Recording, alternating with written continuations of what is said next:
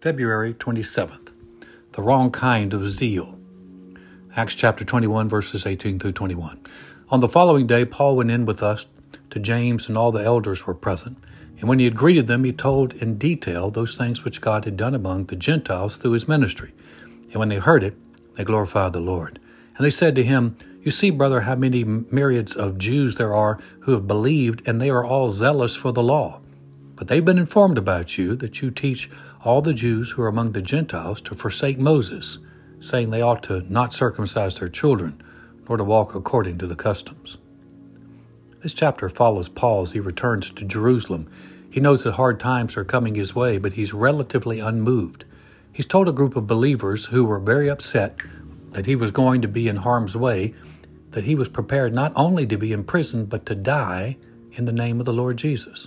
It's hard to push a man who's not afraid of dying.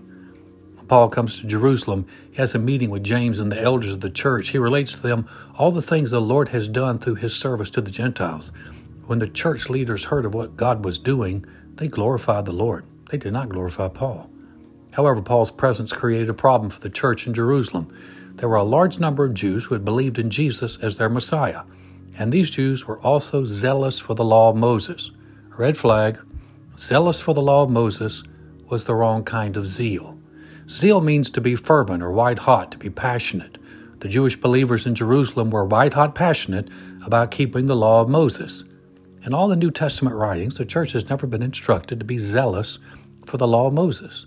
The church is to be zealous for spiritual gifts. The church is to be zealous for good works. Paul wrote to the Galatians that it was good to have zeal for good things. But never is the church instructed to be zealous for the law.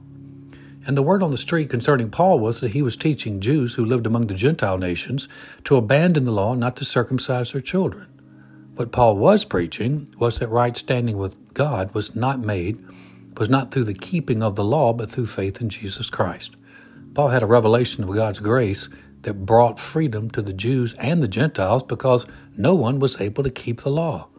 Paul knew that if there was a law given that could have given life, then righteousness would have been by the law, and there would have been no reason for God to send Jesus. These Jewish believers were fired up about the wrong thing. It would have been much better if they'd been zealous for spreading the message of Jesus Christ to the world, or if they'd been zealous for walking by faith and loving their neighbors into the kingdom. But their zeal for the law was responsible for almost killing Paul in Jerusalem and his imprisonment at Rome. Application This example in Acts is a cautionary tale we who have believed in Jesus must stay zealous for the right things. The gospel, the spreading of the gospel, and seeing people come to Christ are things worthy of zeal.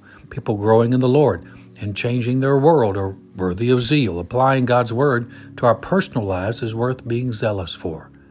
I had a pastor once tell me how excited the people in his church were for a multi level marketing product. He was pretty zealous about it. I passed on the opportunity to bring it into the ark. This opportunity was eventually shut down by various states as illegal. So not worthy of zeal. So glad I passed. Prayer.